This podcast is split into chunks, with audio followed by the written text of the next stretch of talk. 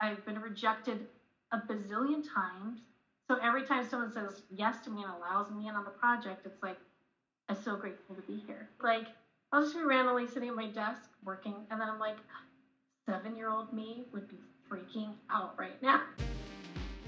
Hello, and welcome to this episode of Living a Messy Life. I'm Carmel Creative, and I am so glad that you're here.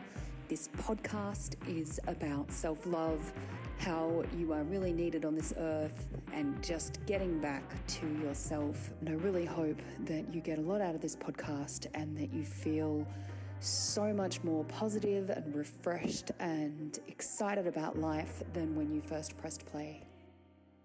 Hello, and welcome to this episode of Living a Messy Life. This week I sat down and had a chat.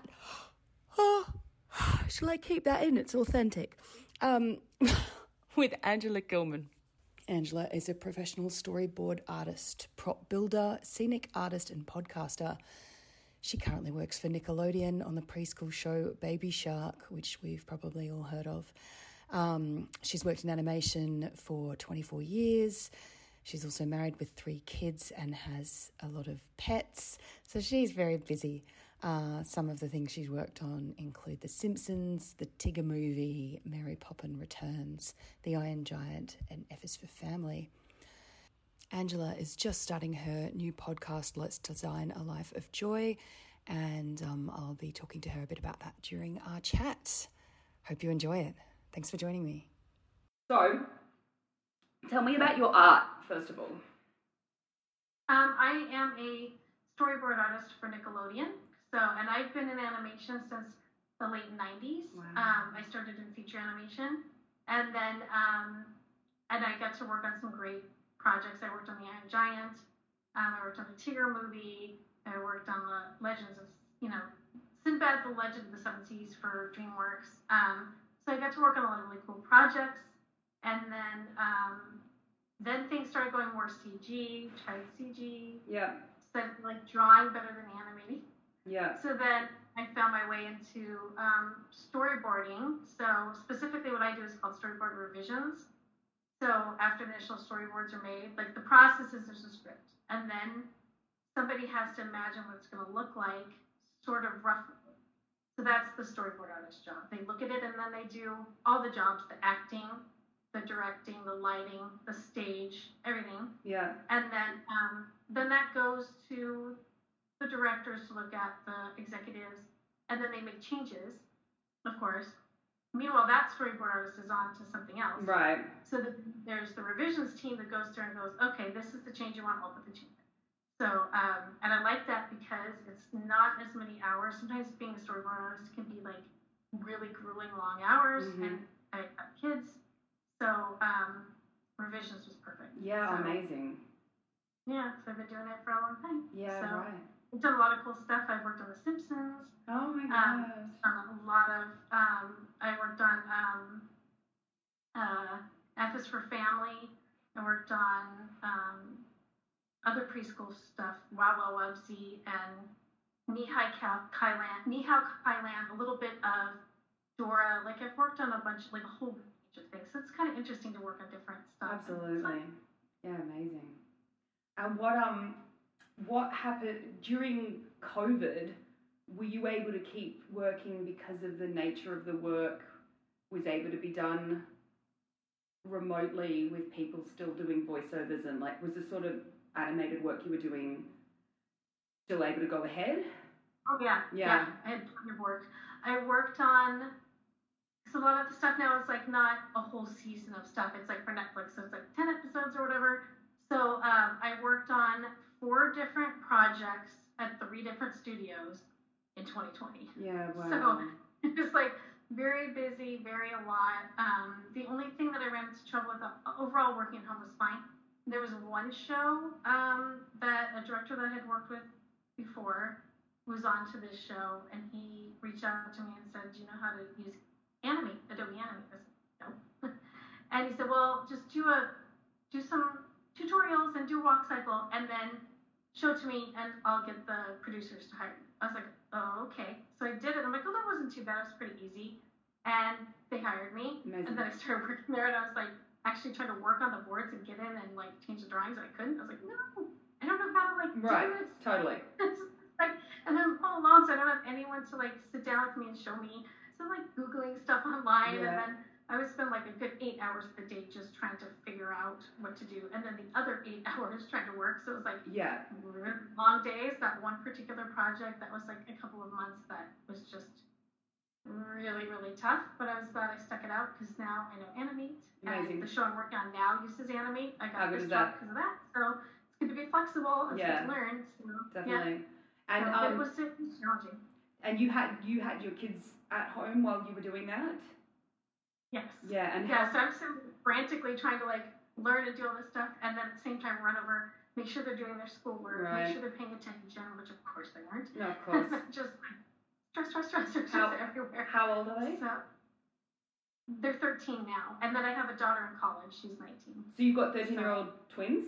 Is that what you're? Yeah. Oh wow. Yeah. Boys or girls? Boys. Boys. Wow. Yeah. My my. because I'm a twin.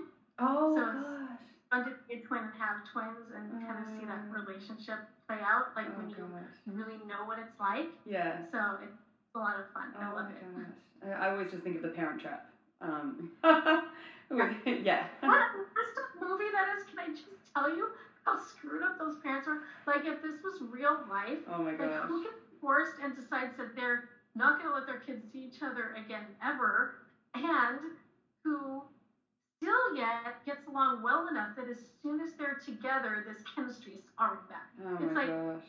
I don't understand, but I love the movie. It's so nostalgic and stuff, but um, it, it, that whole premise of that story cracks me. up. Oh my god. Well, look, I haven't seen it since I was a kid, so I was probably have not gone back and analysed it at all. Um, but Oh. that sounds terrible. That sounds like a terrible movie now. the way they did it was so charming and wholesome that you just kind of Yeah. go, oh, okay. yeah, right. I guess they just decided that they're both the same because they're identical, so we'll just put them Mm. up. And everyone will be fine, and no one will need therapy. Yeah, exactly. So funny. Um, what was I going to ask you about? Um, how how did how did you go? Like, did you have a, an easy trajectory getting into your field, like from like you know high school, college, straight into work in the arts, or was there was there a bit of a journey fumbling around there? And then second part, when you had kids as well, was there any impacts or like slowing down or mummy guilt or what? Yeah. Oh, okay. Well, I always knew since I was a little kid, like as early as I can remember, that I wanted to be an artist because I, I just considered myself an artist almost. Like I never thought like I want to be one someday. I was like I am one, and I would do all my things and stuff. And I was um, fascinated with animation, so I'd watch the Disney movies, and I thought they were so great. And I remember I was like six or seven years old, thinking like, oh, I just I have to do that someday, but I don't know how you would ever make their mouths match the words coming out of their mouths. So like discounted as a career, oddly, as a child. And then um but I still like kept the fascination and then in high school I was just generally taking art classes and drawing all the time and doing all that. And I still I don't think I thought of animation as like a viable career yet. Like it didn't really click that I could do it for Mm, whatever reason. Um, I was living in Los Angeles, so I was in the right area, but I Ah. didn't perfect. know anyone who did it, and I didn't have like the idea of like how you manage that or what you do. And so in college, um, I majored in illustration and was just kind of going down that path, thinking like, okay, I'll figure something out. I took graphic design. I hated it. It was too meticulous. Everything had to be perfect. And, Right. uh, it just wasn't like I don't know, it was too too regimented, too static, too something. I don't know. So anyway, so I didn't love that, just kept going with the illustration and then my sister, who's also an artist, um, she had a friend who she was talking to one day. He was older, he's like in his 30s, and he said that um, he'd always wished he could be an artist, but he and work in animation. Like he really wanted to work for Disney, but you could only work there if you went to CalArts, which is like the local animation school that was actually founded by Walt Disney, but it's super expensive. It's like I don't even know what it is now. I think back then it was like sixty grand a year. Maybe it's kind of the same. I don't know, but it was a lot. Yeah. So um, he's like, yeah, but if unless you go to Cal Arts, then you can't work at Disney. And he's like, someday if I have if I have kids and they want to be artists, I'm gonna break their crayons. And I was like, I'm like, what an awful thing to. I'm like, does anything like that ever come out of my mouth? I will never like. Do I say things like that? And then I'm sitting there thinking like, yeah, I kind of discounted it for myself as well, even though I've always wanted to do it. You and broke I kind your of own thought crayons. and then I was like, yeah, I was like, there's no way that every single person who works in animation went to Cal Arts. No. Like that's I'm like that doesn't make any sense. Like I don't know why I was letting that story play in my head. Yeah, Because it's just impossible. No. Why would that even be? There's all these other art schools and people who haven't even gone to art school that probably work there and Yep. you know, the whole gamut like there is anywhere. So I was like, okay, I'm just gonna figure it out. I'm just gonna ask around. So then I found out that the animation union offered subsidized animation and art classes and all of the teachers also taught at Cal Arts and Art Center and all those big colleges, but they were you could take these classes for like a hundred bucks, two hundred bucks. I mean, they were mm. super cheap per class. Yeah, So I was like, that's what I'm gonna do. yeah. So I, I, as soon as I graduated, I jumped full in, and I took like I was in there 25 hours a week. I was there drawing, and I was working. I'd work like a couple jobs at a time always to pay my bills and everything. Yeah, so I just um, kept working away there, and then I had an opportunity to apply for an internship at like a trained internship at Warner Brothers. So I applied, and then waited weeks, hadn't heard anything, and then finally they reached out to me and they said, "Oh, we're sorry, but um, the training program's not going to happen because we're too busy." Um, they're working on Quest for Camelot at the time, and they just didn't have time to train anyone. Yeah. And they were really behind, and I was like, "Oh, okay." I was really disappointed, and I thought, "Okay, let's keep going. Let's, you know, just keep trying, keep working." And then, right around Thanksgiving, I got another call from Warner Brothers. They left me a message, and I was like, "Crap!" And I tried to call them back, and they were closed early because the holiday. Ah. And I had to wait through the whole Thanksgiving Oh, weekend. Just knots in my stomach. Like, why did they call? They Right, right, right. So talked to them on Monday morning, and they said, "Oh, well, we decided that we're too busy to not have people getting trained, so we're just going to train you on the job. Like, we're just gonna, wow. you'll you have to jump right in and just do it." And so that was really scary Wow. because of I was expecting a training program, like to really Mm-hmm. get used to how it, it is. I'd never done it before, you know, totally no experience. So um, that worked out really well. Um, ended up doing fine, and I came in on the end of that movie, and um, I did well enough that um, when they started the Iron Giant, they had a much reduced budget, and so they went from I think there were about 180 of us, um, as far as um, animation and cleanup artists and art, well, cleanup animation cleanup, which is like um, what I was doing is you take the animator's roughs and then you lay another piece of paper on top you do a finished, more refined line. Mm-hmm. So, um, so it went down to about 90 of us. And so um, I managed to make the cut and get kept.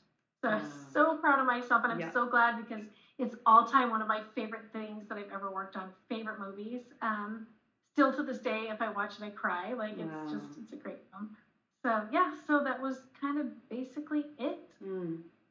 How, that's how the flow went. I just always knew that I was going to be an artist. I didn't think there was any alternative for me. Like there was nothing I was interested in. Mm. I wasn't distracted by any of the little shiny objects or anything. Yeah. And um, yeah, I just I got lucky Yeah. because a lot of people don't know exactly what they want to do, and they don't have the luck of having just the one interest and knowing for sure what to go into. And I didn't have parents telling me what to do. They just let me do what I wanted to do. So thankfully, I didn't have I didn't have any resistance. So I was really lucky. But see, But I think even if I had, I still would have pushed through because I don't. I still would have known what else to do. Mm. So Yeah, right. Um, because I was gonna ask, like, as you're talking, like, you don't seem to have that imposter syndrome that so many people have. Um, and it's it's either that you know what I mean by imposter syndrome. yes, but I do still have it. Okay. I forced my way through it because I don't see any alternative. I just, I will throw myself in terrified and positive that I'm going to fail, and but just I don't feel like there's any other option, and so Yeah. I just do it, and I bump up against it all the time because I work with like, you know, the most Amazing talented people. artists in the world, and it's really intimidating. It's really hard not to compare yourself, Yeah. and there's always going to be somebody better than you. I don't care who you are No, or how you draw. You will look at someone else and think, oh, you know. But then I always just try to remind myself, okay, this is where I've been. These are all the times that I've tried, failed, Yeah. succeeded. You know, I've made it through this far. I'm just gonna keep on going. Yeah. So And where um so because you say you know there wasn't an alternative, but you because like so so many artists like so myself for example, um Mhm. you know I knew what I wanted to do. It was very clear, but I didn't. Um, I got a lot of messages in the home, or I at least I received messages that were not not giving me what I needed in order for me to have the courage to you know, do that. So there was like, you know, failing or, or like a lot of comparison and things where it wasn't safe for me Mm. to give of my soul completely. It just, I just didn't feel safe. And it took me, you know, years of working through that um, in order to build up my career just because of, of not having the environment where I felt safe. So I had to kind of not do my best or not let it all out when I was doing my music because oh my gosh. Oh, thanks. Um, yeah, but Ah. and I think that's. I mean, I don't know how common that is. I think there's all all varieties of that where you know it and you've got it, but if you fully give it, like, you know, it'll just be squash, and you can't. You've only got one soul. You can't. You know, you've got to you've got to keep it a bit safe. So when it gets stomped on, it's all right because I've still got it in a box. You know, like I, you know, I've realized Yeah. that late, you know, with therapy that that's what I've been doing, but I kept fighting at it because I knew it was me. Um, but I didn't have that.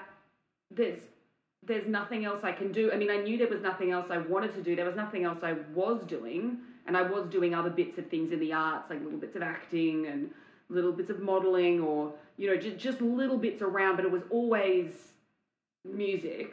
But it was just I was never going to work in an office. But but you know, I'm surrounded by people who are working in offices. All my friends were doctors and lawyers. That's about it. Mm-hmm. Doctors and lawyers. I'm trying to- Was there anything else? Wow. You know, like just really, you know, or you know, later I've got friends who are just like in admin. So you you you you can just sit in an office, but you we both I think knew that's not. I, I can't do that because of course you you could just sit in an office and do something. Yeah. Right. Is Yeah. that yeah?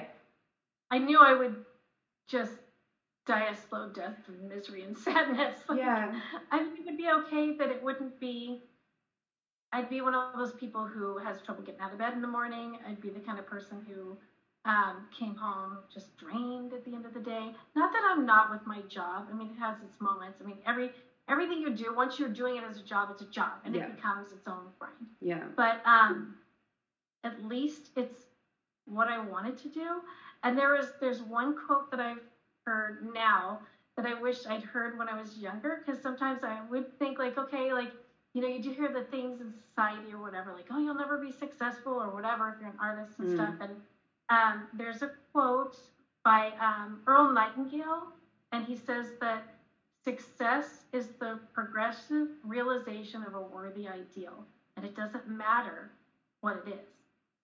It could be, you know, in in um, it's he does this thing that um, he he's passed. He was big in like the 1950s, and he did a a thing that he recorded, and, and it went like back in the day of viral, um, called "The Strangest Secret in the World." Okay. and that's part of his thing and so he would say like if if it's you want to be a housewife then you're successful if you're doing what you wanted to do if you want to be a teacher if you want to work at a gas station anything as long as it's that's what you intended to do Mm. and you're making progress towards your goal and doing what you want to do you're successful Yeah. and so i think that's so important for everyone to hear Yeah. is that as long as you have a worthy ideal that you're striving for it's fine Yeah. it's really fine I think. so I mean, if I'd have heard, I mean, there's a few things, but if I'd have heard something like that as a kid, that that would have been a game changer. Like I would have just, yeah, it would have been so. I just I needed that sort of thing. Just just I needed a whole bunch of different messaging going on But um, Mhm. that's why I think I don't know how common it is. What you know, your experience with um, like what, why did why were your parents supportive? Like, how did that happen? What were they? I mean, you were a twin. What did your what does Mhm. your twin end up doing for work? Were there other siblings? Where do you fall in the rank in, in the in the lineup as well? So we started out in animation together. We both went the same path, and then when she had kids, she um, wanted to be home with them, and then so she stopped like perfu- per, uh, tongue tangled Yeah, pursuing animation, yeah. and then um, she started teaching art to um, like privately to kids at home. And then she, once her kids were old enough, she's like, I'm going to go back to college and get a, a degree, a teaching degree. So she is now a um, an art teacher. Okay. So in the in the school system. So yeah, so she she just went a different little bit of a route. Mm. But um, I had never realized until um, a couple of years ago. My dad told me like not long before he passed away. He told me um, we were just chatting, and I don't know why he brought it up, and I don't know why he'd never brought it up before. But he said that when he was growing up, he ended up he was a teacher. Like he got a teaching degree to teach high school history. And the reason why he did is because he was told at that time, like, you had to go to college, you had to get a professional degree, you know, that kind of thing. But Yeah. what my dad really had wanted to do, he wanted to be a carpenter. Like he would have loved making cabinets or things like that. That's what he mm. really wanted to do. But he was like basically told, you can't do that. You've got to do something professional. And he was interested in history. So he's like, well, I'll be a history teacher. And then he started teaching history and he hated it. Yeah. And so he did that for like maybe a year, you know, and then he ended up becoming a picture framer, which was still not exactly what he wanted to do. But then by that time, he had a family and had to, you know, he couldn't do like an apprenticeship or anything. So he just kind of kept going on that path. Mm. But he told me, he's like, I, I wish I had been like you and just done what I wanted to do. So that was why he didn't tell us, oh, you have to do this, you have to do that, because he knew you got to just do what you want to do. So, That's incredible, and that's what I hope to give my children because I didn't get what I needed, my, like myself, and that I then Mhm. went and struggled, you know, to go and build my own career. But you know, the long way round, along with the therapy to undo the beliefs that I got as a child that are not serving me with, you know, the career. Um, yeah, really hoping to give that to them, and it's actually. Um, you know, interesting to then go, I want to give them the option to do something that's not safe, that's not like, like, you know, don't keep your day job, that it's not just, you know, a day job. But they might both just want to go into like a normal field and then great, I have to be supportive of that. But it's a bit of a bit of a, a struggle for me going, you know, I have all the tools to help you have some, you know, either go go into the arts or or like sport, any sort of thing that's not academic that, you know, I know like about the 10,000 hours and, you know, sport and music are kind of similar or the arts in terms of, yeah.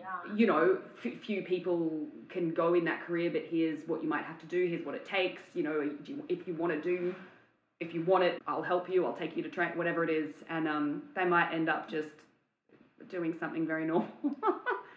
um, Yeah, I totally, totally hear you on that one. Yeah, you just never know. So, no. yeah, because there be some things they want to do that I'm like, uh, you know, like if they said they wanted to be in the military or something, I'd be like, oh my god, you know, like I'd be scared of a cop or something. Right. You know, oh, which- right.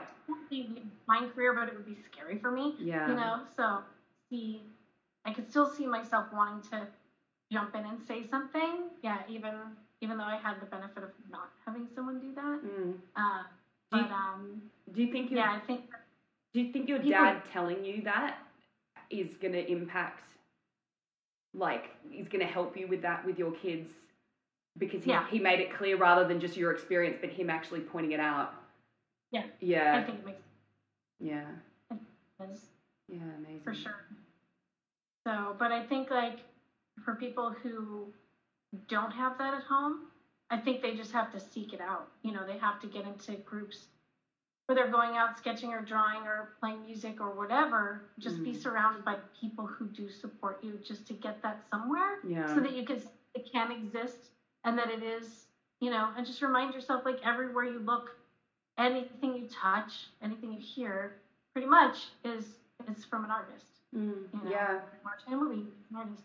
If you're, that's hundreds of artists. If you're watching a movie or seeing a, a play, if you're Yeah. listening to a band play, they're artists. The chair you're sitting in while they're playing, made by an artist. You know, like it's all around you. Mm. So it must be okay, and people must be getting paid because we couldn't certainly have all this stuff around us from people who worked for free. That's You right. know?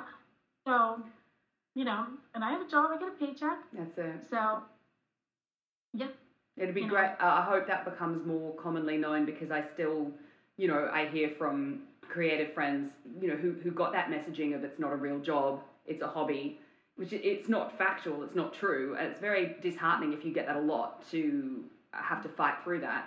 Um, so I hope that becomes more more normal, which is why I love Cathy Heller's, you know, don't keep your day job, just flips that on its head. Um, yeah, totally does. yeah. Totally. And I think you'll just be so much more successful if you're doing something that you enjoy because you'll actually have that everything that is ever really great or that you do really well, it's always this little element of just a little bit more effort. I think people think it's like this massive amount of effort, but I've noticed it's just a little bit more effort Mm. is what makes the difference. Uh, Mm. is- and it's a little bit of effort applied over time, right?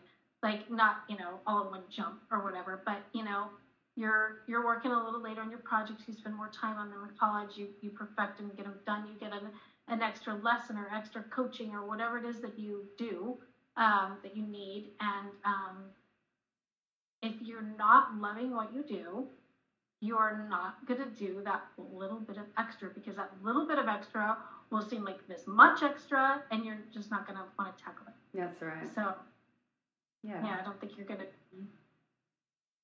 as great as, you know, you could be if you were doing something you really loved. Yeah, and what a better way to spend your life as well. Like, because we spend most of our time working or pursuing our thing, whether it's being a housewife or, or anything else, you know, you want to be like, what a shame to not enjoy that and to only, you know, blow off steam on the weekend or something, which is such a relatively small proportion of your life.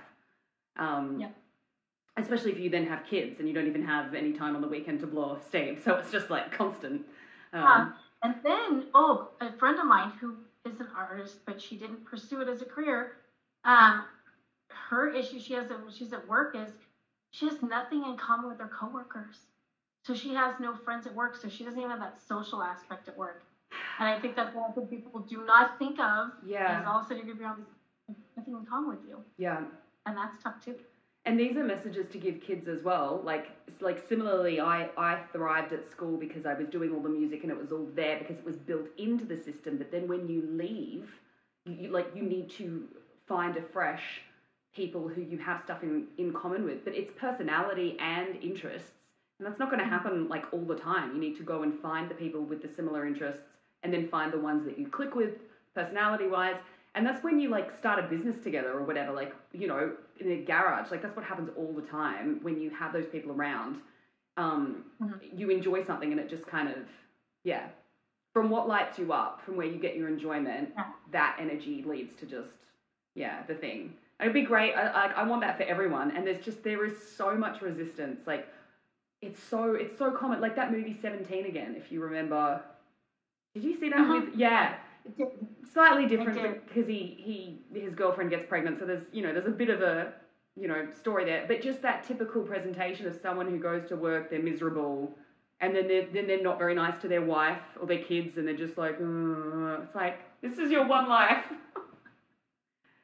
Yep, you only get one, only and it's one. never too late to start on a different path either. You know, you can always give yourself permission, yeah and even if you only feel like you can give yourself the permission of a hobby, because sometimes even that is overwhelming to people because they don't feel like they have that time Mm. at the end of the day to do something for themselves. But they should, they should really set aside the time to do at least as a hobby, Mm. and then maybe you start an Etsy shop or Mm. maybe you start uploading some music onto um, Apple Music, or you know, you just kind of slowly play it out, and maybe you decide you never want to do it for anything except for a hobby because you just want to keep it for yourself and just want to be free of judgment and just Mm. do your own thing. and That's fine too. Mm. But um, yeah, people at least start like finding a way to just whittle away a little bit of time, do their own their own thing. Yeah. And, and even if it's just a little bit here there, you know. And I think it's It's like- perceived either as a waste of time or selfish, or but it's so healthy if you spend any time doing something you love, like art for its own sake, is just wonderful. mhm. And do you do you surround yourself? I mean, obviously you have work, but in your like personal life, do you have like your either like who are your core group of friends? You know, like your the five people you spend the most time with, all that sort of thing. Do you are they art art people, or are they are they other mums, or how do you how do you find it? Do you do you have a lot of mum friends who are in in the creative arts? You know what I do? I have a like a mix of everything because I have my friends from work and I have a lot of core friends that we just stayed together. We started in animation together and we're still together, Nice. still friends. And then um, I have friends that I met in college that were our friends, still have. And then I have um, some friends from like grade school that were just just friends because we're friends. Yeah. And yeah, so it's kind of a mix. It's kind of good. yeah. Um, uh, yeah, it's nice to have those like people around, at least somewhat in your group that relate to your life and what's going on with it, and, like understand, like get it. yeah. But it's nice to um to have a mix. Yeah. You know, so Yeah. all of them are supportive, whether they're artists or not. So Good. that's the nice thing. That's good people. Yeah. Yeah. Yeah. Amazing. But um, I wouldn't have lasted. I don't think with anyone who wouldn't have been. I would have weeded them out. But see, So- you're so wise. You you you are you know nature and nurture is, is hard to sort of separate. But you've either just naturally got a lot a lot of wisdom in there, and then you know your upbringing and everything. That just this whole. I mean, this takes people a long time to figure out. You know, weeding people out or. You know, you, you are the sum total of the people who you spend, like the five people you spend the most time with, or whatever. That's just, it's such good wisdom that I just don't feel many people have you know, just like you've got a lot of self awareness, I think, right, of what's yeah. So yeah, I guess I take it for granted. But yeah, you're right. I don't think about it as. Yeah, I don't think about it that much. no, and you had and you had a fairly straightforward journey into it, which is Mhm. yeah, it's actually because I I haven't really um, I I haven't really spent much time talking to someone who who had who's had a straight path and enjoys Mhm. it and but is also really self-aware. I know i've had friends who had a straightforward path like like i had the long journey around figure it out okay how do i get a career you know performance anxiety all this okay fine now i've got it. But then i really appreciated it because i knew how special it was that i got that i got to have this career whereas Yeah. pe- whereas people who i spoke to who had a straightforward path would either take it for granted or be jaded or just like not have a lot of joy um because i think I they know didn't know what they too. they didn't know what they they don't know what they've got i'm like don't you see what we're doing here people don't you see where we are and what we're like what you know but i can't say that out loud because they'll just think i'm an idiot Yeah. you know i just keep it in going and they're just like oh whatever and i'm like you don't get it I do know people like that, and um, yeah, I think it's because I'm always thinking about it to myself. I always think like I'll just be randomly sitting at my desk working, and then I'm like, seven-year-old me would be freaking out right now. right So because I did, it was hard. It was hard to get into the industry. I really worked hard to do it and to get in to get my place. And then the job that I'm in, it's very competitive. So whenever I'm, I've, I've tried to get jobs that I didn't get, dream jobs that I wanted. okay Um, I've, I've been rejected a bazillion times. So every time someone says yes to me and allows me in on the project, it's like I'm so grateful to be here. You know. yeah And um, I do know people who do take it for granted, you know, that do like complain a lot and stuff like that. And I'm like, ah, just, you know, it's easy to complain, but you never know what's going to happen. And all of a sudden you're going to go, oh, what was I thinking? right You know? So, um, I, I think it's good for people to hear about the rejection. I don't think there's enough talk, or I think it's great to hear, you know, when you have success, when you have these good jobs, that there is all this rejection alongside it. And that doesn't mean you're no good. It's, you know, a million reasons why you might be rejected, and it's just like part of it. but um, Yep. how did you how did you handle that? Like, did you know rejection's a part of it? Did someone tell you for every one job you get, you'll be rejected for ten? Like, did you have any framework for that? Um, I guess it was just kind of generally like taught to us in, in animation school because all those people are professionals and they just know and they just tell you this is going to happen, this is what you have to do. But it still is really hard when it happens. And I have had times where I was just like sobbing for two days, like, you know, just felt like I could never try again. And then there was a period after I had the twins and I took some time off because it's just too hard to work with two little babies. Mm-hmm. Uh, and then when I went to go back in, it was like, um, you know, like kind we're kind of coming out of the recession, not a lot of jobs, stuff like that. So it was like very difficult. And all of a sudden, I was like, I was so freaked out, I couldn't even apply for a job. I was like, I can't even go, I can't even apply for one. I was like, I'm not going to be able to, because we have to usually take tests. So it's like a full 48 hour work week, you know, you're putting in on this test and I have my husband who is at work all day and two babies. So it's like, how am I going to even do it? And then I'm like, I've probably like, you know, gotten rusty and all this stuff, and I just couldn't apply. Mm. So what I had to do was, oh, this is a story. Oh my god. So I decided that um, I had gone to a, a talk at the um, the motion picture like health clinic. They would have different people come in and speak, and I forget what the topic was. I think it was like stress or something like that. And I was like, okay, I need that. Yeah. Went and the guy who talk was a hypnotist, and I was like, that's what I need. And he was great. So I, I made an appointment with him, and it was like, it was a month away. And I was like, so desperate because I was so like, just, you know, just dark and twisty in my head. I was like, I just need to see this guy so bad. So finally the day comes, it's my appointment. I have my sister come over to watch them so I can go to this appointment. Um, I live in the San Fernando Valley.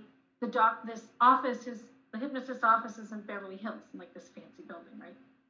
So I I'm rushing out the door and it's summertime and I have this habit of like I won't drive with like certain types of shoes on my feet. I'll drive Right. barefoot because I'm afraid I'll catch the pedal or whatever. Yeah. So I have all my stuff together, throw it in the car. I'm driving. I'm on I think I see where this is going. one of the busiest freeways in the world, and I'm getting, I'm looking at, you know, the time and everything. I'm, I'm just gonna make this appointment, and then all of a sudden I decided to think to look down in the passenger side for my shoes. They weren't there, oh no. and I was like, crap, what am I gonna do? And I'm like, well, have socks. So, like in my head, there's like something on my feet, right? So I'm like, crap, I cannot miss this appointment. I have waited this whole month, Right. and I can't even stand myself anymore. Oh my god. So I put my socks on, I get out of the car, I'm going to this building that is so fancy. It has one of those desks with the guard guy. And this I'm is like Pretty Woman. See me? I'm looking at the directory for the hypnotist name, and it's not there. So then the guy at the desk comes up because he sees me looking. He's like, "Can I help you?" And I was like? I'm like, "Okay." Not only am I in here barefoot, but I'm gonna have to tell him I'm looking for the hypnotist office. you look like a crazy person. It was so get upstairs, and now this floor has another fancy lobby, Oh and there's another person at a desk, and then all these offices around. So you you tell that receptionist, and then she calls the office to bring them up to come get you, right? And so I'm sitting there, and it's this big thing, and there's this way back in the corner, there's this chair, and there's kind of like a full table. So I, I tuck myself way back down, I tuck my Tuck your feet. to the side. oh my gosh. He comes out and he's like looking for me, looking for. I'm like, oh, I'm over here. So he comes to get me. I go in with him to the office, and I was like, he has not looked at my feet. Yep. God, he hasn't looked at my feet. And then I'm in there and talking to him, trying to answer his questions and everything. And all of a sudden, I was like, I started laughing, and he's like, what? I'm like, I just can't. I can't hold it back anymore. I just have to tell you that I I forgot my shoes and I'm my socks today. Like, and that's all I can think about. I can't pay attention at all. He was laughing so hard, and then it's like, that's a first. I'm like, yeah, I was so frazzled to get Oh here, my and. I'm so tired. Kids and I was late and I was rushing and I just forgot my shoes and I didn't want to cancel. And then it was so funny, like, and then as he's going through the thing, finally I've calmed down because I've like gotten the elephant out in the room. Yeah. And then all of a sudden he starts to laugh. And I was like, what? He's like, it just occurred to me. He's like, I was wondering why you were sitting back in that chair. Like, no one ever sits back there. He's like, you were trying to hold your feet. I was like, yeah. so, and it was the best thing too, that, that experience, like, the, the hypnosis, it worked phenomenal. It was great. And and that was for stress. It was for just my confidence to, to con- I oh. started playing for clubs again. Incredible.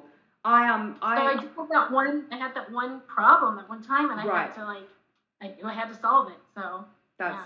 that's great. I um I found hypnosis just earlier this year and have done done a few. Um and it's a guided one. So I've paid for like a year long access to this Mhm.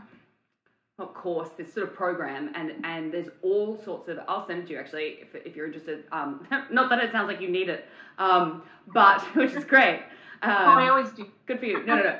It's really interesting, and there's a free one which you might be interested to do. So it's guided. So it's got really good um, music that's just not annoying and very. It's Mhm. it's good because I thought that's going to be a problem, you know. Um, but and then it, it's really it's a really good guided hypnosis, and then there's so there's that free one, and then there's heaps of them. So you go and like work on childhood stuff. Good for me.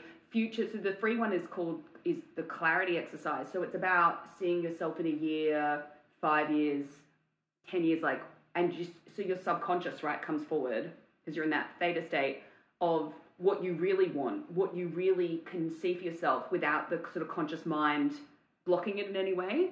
Um, and it's inc- so incredible that the that was good for me, but the the childhood stuff was really great. Where I really, after years of therapy, tapped into, oh, this is what I needed. Like, there, this is how much love I needed that I didn't get. This is how much support because I got to go in and and make it up.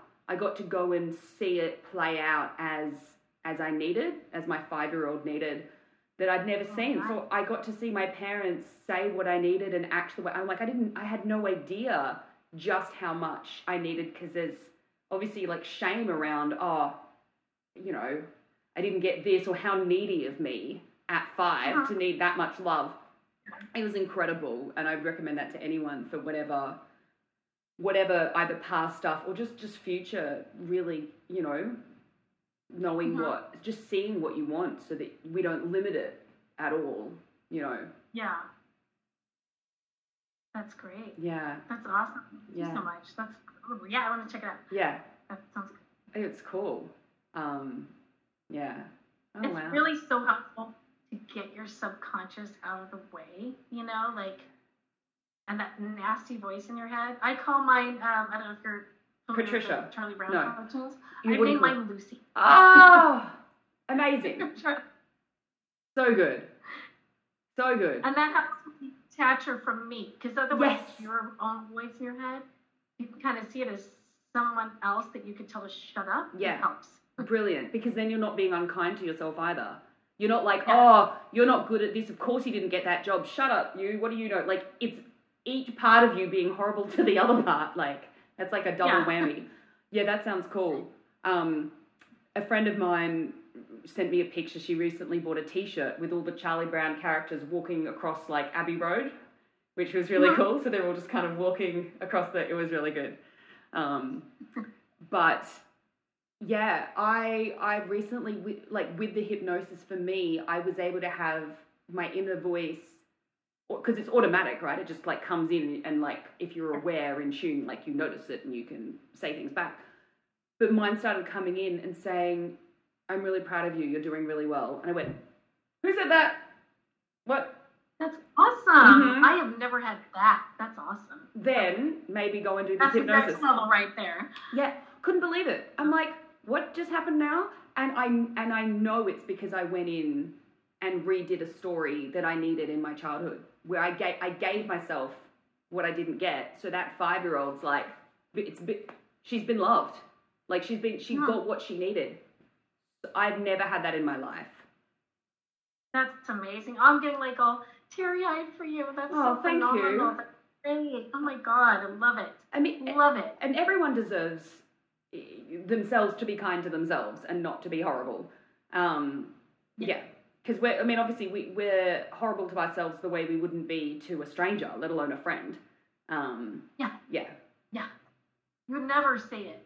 I don't know what about it being internalized in your head makes it different. It's weird. Mm. But we should be trained as kids not to, to do that. Well, yeah, or to have a different thought because it does it does happen. There is that that thing going on, but just to change what it says, absolutely. Oh, if everyone got that as a kid, I know it would be automatic be- because of, of my experience, um, which would be cool. But yeah, yeah, It's the strangest like self-preservation tactic that humans have. It's so bizarre yep, because it's safe, but it's just not. that's it. Because we're not There's no safety in that. because we're not we're not running from a lion anymore. Like we're not in danger, so we we have we've got too much time and and uh, and other things going on. Our brain is still looking for danger, and it will find it, and it and it will make it up, kind of really. Um, yeah, what's wrong here? Something has to be wrong. Like let's just make you know just to keep us all alive. It's like we're fine. Stop it. Yeah. Yep. Yeah. Um, all right. Tell me about your podcast and where people can find you. So about your Um, podcast first and what, it, what it's called and everything. Oh, okay. Um, my podcast is called Let's Design a Life of Joy, and it's going to be on all the platforms, and it should be up in January. Yep. Um, January, I'm like wavering between the 9th and the 10th, but it will be up there. Um, and I'm doing it with my twin sister. Ah. So, because I'm interested in the fact that, um, like, when people come to my house, they're always like, it's so playful and it's so happy and it's so fun. And, you know, like, I wish my house could be like that. And, um, you know, I've heard it so many times. Wow. And my sister, thing. Her house is, she's got it so well put together and so pretty. And we just decided, like, why don't we just, like, tell people how to do it? Because a lot of it is not hiring a decorator Yeah. or anything you buy. There's a lot that's tied to um, joy just in the way things are arranged or just in the way that your environment is kind of held. Like Mm. our brains give us the reward of joy and happiness when we see order and we see um, harmony. Mm. So if you can implement that into your home and just get some tips on how to just lay it out better, organize it better, the consideration of the shapes of things you buy. Like this chair, for example, it's got rounded rounded corners on it. Mm-hmm. It's it's a much friendlier design and shape. And yeah. sure it's gray, so maybe not the most cheerful color. Yeah. But I have, you know, like I have colorful throw pillows behind me right. and um, then I can change it out how I want, Right. you know. And I, um, I'll put collections of pictures together on the wall instead of just one picture because it's just, it's more abundant and it's more um, joyful looking when you see all these colors and all these things placed together, kind of in harmony. Mm. Um, and just like if if people could pay attention to symmetry, pay attention to the type of light bulbs they put in their house, and not those daylight blue LEDs. Mm-hmm. I think lighting's got really hard and people don't understand it Mm. because they always used to buy a light bulb in a box and you plug, you screw it in and it's done. Right. But now it's not the case. They come in all different colors and tones, and you have to make sure that it's a nice warm lighting Mm. that it's easy on your eyes, that it's not all a bunch of bright overhead light, that it's task light and ambient light, and there's just little things you can do to really fix up your house Wow. and little projects you can do to really transform the way things are. Because if you come home and you see clutter everywhere, even if you're used to it, Oh, there's totally. an energy to that, and it will drain your attention. Whereas I tidy up at night before I go to bed. My desk is neat. I feel it's distracting to have all that other Yeah. stuff going on. I know I'm aware that my attention's pulled there, and I think a lot of people don't realize because it's on a subconscious level. Yeah. And when they come over, they just don't even know why they like your space so much. And it's like it's not like I have tons of money to buy fancy furniture and stuff. This chair's from IKEA, you Yeah. know. Um, this lamp behind me is from IKEA, but look how cute it is. Oh, I'd love to see. round. Yeah, I was gonna say, please. Oh my gosh, look at the um, Mickey Mouse. Are you able Oh, to? you like it? Oh, are you kidding? I uh, can you um, can you are you able to lift up your laptop and and get me into that? Yes, I got it at Disneyland a few years back. I gotta do it so there's no light hitting it. Yeah, no, that's tough. What is it it? looks like a cute. Oh, there we go. I love the I love how you've got the white border and then the black as well. It really Yeah, it, it- came that way, and and with the mat, and then I just had to get a frame for it. yeah. And then there's a Donald Duck one that, that goes the, the same type of style that kind of goes along with it. But um, Are you able to yeah, do I'll send you and I'll I'll look up the artist for you. I'll send the information. Can you do a three? Can you do a three sixty of your room? Are you able to spin your laptop around, or like do if it's clean? Yes. Like if it's clean enough. Yeah. Oh yeah, it is. Yeah, I keep it tidy. So Just so I can see. cabinets. Yeah. Di- the the china cabinet I need to paint. Okay. Um, I want the, the dining chairs. What color? Um, what color do you want to paint so- the di- the cabinet? I'll probably paint it black to match, but I'll do wallpaper in the back. Oh, I love to, um, wallpaper. the top, like it's some like a floral print or something. Yeah. And then here's like my entryway, and um, I have this extra lamp here just for So interesting. Wow. So I and see- do you see the collection? Like I yes, I do. wall over my thing. So there's like a little cuckoo clock, and there's a little painting I did on wood, Oh, and then there's a bunch of things that other artists have done, and a little um framed um oh what do you call them silhouettes of my kids. yeah. So and then Amazing. the little mirror with the candle things. I need to get those battery operated candles for that. Mm. But um and then by my front window, plants and stuff. Yeah. Yeah, that's my room. It's very. It's so intentional. yeah, but I try to keep everything kind of symmetrical, but enough variety that it's not stagnant, you Mm. know, and, and a little bit of fun elements and stuff around. So Nice. Yeah. So Wow. and mostly just because it's you know order like you saw there's nothing fancy in here but it's you know it's all got its place and it's Yeah. um and then that gives you room to play and do a little funky thing here and there Yeah. um yeah so Nice. Um, yeah are you i love your red fireplace Oh, thank you. So look, I've moved recently, and I'm um Mhm. sort of painting. So I've like painted this wall, and then so I've got all these chairs. So I've painted this. It needs another coat.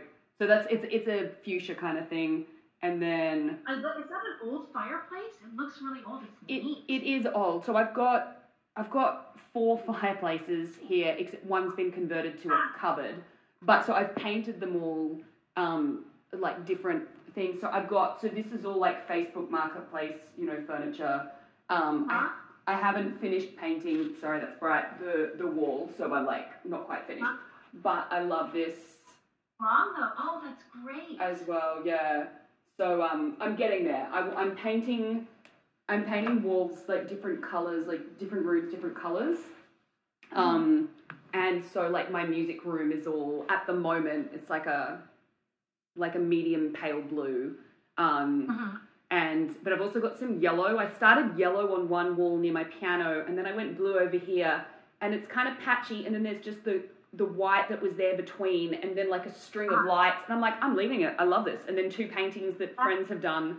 It's just all cre- I, I want it to all just be creative, freedom, fun, uplifting, joyful. Uh, but I have loads of clutter, loads of stuff, and I'm sorting through it slowly. Got it, you know, give away clothes, give it, you know, just papers that I surely I don't need these, just stuff. Yeah. Um, it just takes a bit of time unless you devote like a week to it. Um, yeah just pick up a pile and go through every week and just go through a pile yeah. Um, and it's such a great feeling when you're done and you've finished it. It's so neat. yeah. So um, that's one thing, like um, you know, the whole Marie Kondo method. Everyone That's right. It's like minimalism and getting rid of everything. It's not. What it is is she has you whittle everything down to only things that spark joy. Yes. And so um, I love her That's the- book. I love her book. remember, you're just clearing away so you can see only the things that give you joy. And it you can still have a lot of stuff. Yeah. it just has to all have meaning to you Yeah. all be like really joyful Yeah. and not just like And that's not that's not clutter then. That's stuff that you've got that you love. Exactly. And if you've got something that you, you're saving or I can't get rid of this or this is special, then it should be on the wall in a frame. It should be up. Like you don't honor it by having it in the back of a closet. Like I love how she Yeah. talks about they're they're almost like they're alive. And when and the guilt, I remember not being able to give things away because I bought them and they were expensive, but they didn't quite fit properly, and I knew that. And you, she's like, you say thank you. You brought me joy when I bought you. You fulfilled your purpose for me. Thank you for the, the excitement I got when I bought you. Hmm. Goodbye. like completely different to this was a terrible decision. I can't get rid of this. I've got to keep it in my closet because I'm an awful person for spending that much money on something that didn't fit properly. Yeah. Yeah. Yep. So true. Yeah, amazing. Um, Yeah, but you're on the sorry. you're on the right track because it looks great. Oh well, thank you. Yes, bit bit by bit, absolutely. Um, and it's fun and it's tactile and it's enjoyable and it, you know it's it's giving me joy to just to, to just be painting it and not to pay someone else to paint it and get the fulfillment from just the the hard labor really you know working with my hands kind of and seeing the result Yeah, then you own it. That, right. It. that's it. Yeah. There's satisfaction there for sure. Um, and just quickly as a last question what made you want to start the podcast on this? Is it because you had so many people say what it like a joyful space you have and you want to share that with other people who are clearly not getting that? Yeah. yeah. I think your house should rise to meet you, and um, it doesn't have to be fancy. It doesn't have to be big. You don't have to own it. You there, like there's no rules. mm, It just should be all about what you like and feel safe and feel orally, and you should be should feel proud of it. You know. And um, I mean, shoot, some of my stuff, like you said, Facebook Marketplace. I have like a little writing desk that I got from there. Like, it doesn't have to be something that you paid for. That you know, to love it. no Um, yeah, just um, just make sure that it's just something that you love. yeah So Yeah, amazing. Good. So, um, and that's just it. Going to be Design a Life of Joy. Do you have are you do you have a Facebook group yet? Is there anywhere that can be found? I just started um, an Instagram. Yep. So uh, it's Let's Design a Life of Joy. That's it. No spaces. Yep. No special. Just, just Let's Design a Life of Joy. Fantastic. So, and then um, once I get rolling with some projects, I'll post the visual stuff on there so you can actually see what I'm talking about. yeah, wonderful. Uh, so oh, I'm looking forward to hearing it. I'll definitely be. That I, I need it. That's inspiring. Yeah. awesome. All right. Well, thank you for talking. That was great. Oh, thank you. It was fun. Yeah, good. Yeah, I'm inspired. I'm gonna um, I've got a, uh, like a few things I'm supposed to do, but the first thing I'm gonna do, I think, is finish painting a room. Um, Yeah. so okay. yeah, Sounds great. It's gonna be beautiful. I want to see it when it's done. done. Fine, good. I'll I'll send you some photos. Uh, Yeah. yeah. oh, it's gonna be fun to fill the walls. Yes. You're gonna have a blast. yes, thank you. Cool. All right. So lovely to meet you and talk. That was great. Great talking to you too. Yeah. Bye, Angela. Bye. Well, that was very fun. Lovely to talk to Angela Gilman. If you want to follow her on Instagram, it's Let's Design a Life of Joy. And thank you so much for joining me. The sound on this uh, podcast is going to improve very, very soon, possibly from the next episode or else the one after that. Um, just figuring this out as I go, building the wings as I fly the plane. But that's really the message of this podcast anyway. Get out there, do it, make a big old mess, finger paint your way through this one life that you have.